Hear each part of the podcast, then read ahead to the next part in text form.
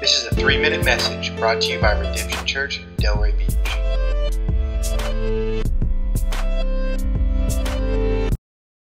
In James chapter 5, he closes this book in a very similar way to the way he started, talking about suffering, talking about patient and steadfast through trials and problems and pain.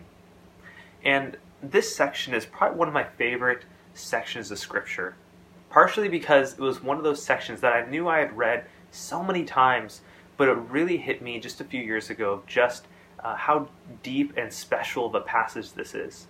It just really resonated with me, and I hope it does for you as well. I just want to read two verses to you, two sections of verses. The first starts in verse 10. In chapter 5, verse 10, it says, As an example of suffering and patience, brothers, take the prophets who spoke in the name of the Lord. Behold, we consider those blessed who remained steadfast. You have heard of the steadfastness of Job, and you have seen the purpose of the Lord, how the Lord is compassionate and merciful. I just love that passage, just how it, it brings not only the people of God and, and the Word of God who, who remain steadfast and who we look up and how we uplift them, but it reminds us how painful their experiences were, yet we consider them blessed.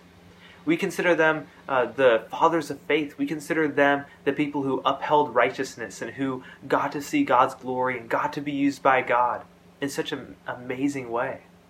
Yet sometimes we forget, or at least we separate their pain from their blessedness. We separate how they went through all these problems from how God used them and how God blessed them and how God was involved in it all. And so I want to remind you that this steadfastness through trials that many have gone before. Hebrews 12 tells us how there's a cloud of witnesses and how we need to be reminded of how there's so many who have gone before us, who have experienced the love and the compassion and the grace of God, and we can do the same. The second section is in verse 17.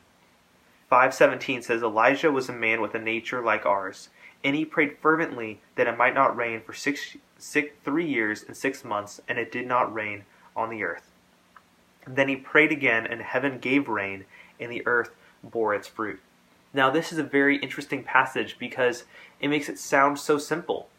That this, this man prayed and it stopped raining, and then he prayed again, and it stopped raining, and it started raining again.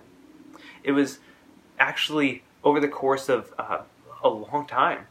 We don't know how long he initially prayed, but it doesn't give the appearance that it was immediate to have the rain stop. And then when the rain ended, we actually see him with his servant, and he prays, and then he looks, and nothing's happened, and he prays again, and he looks, and nothing's happened. It says that he does this seven times fervently praying, constantly asking his servant, Go see if it started raining yet. Go see if it started raining yet. And the seventh time, it doesn't even start raining, but there's a cloud way off in the distance that his servant sees.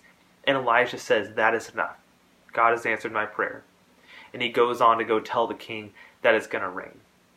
And it's this type of faith, it's this type of tenacity, it's this type of dedication and perseverance through this suffering he went through the drought just like everyone else, and when he prayed, he went through the humiliation of asking his servant to go and check for rain multiple times. These people in Scripture, they understand the perseverance required. They understand the pain and the suffering and the trials. Yet we consider them blessed.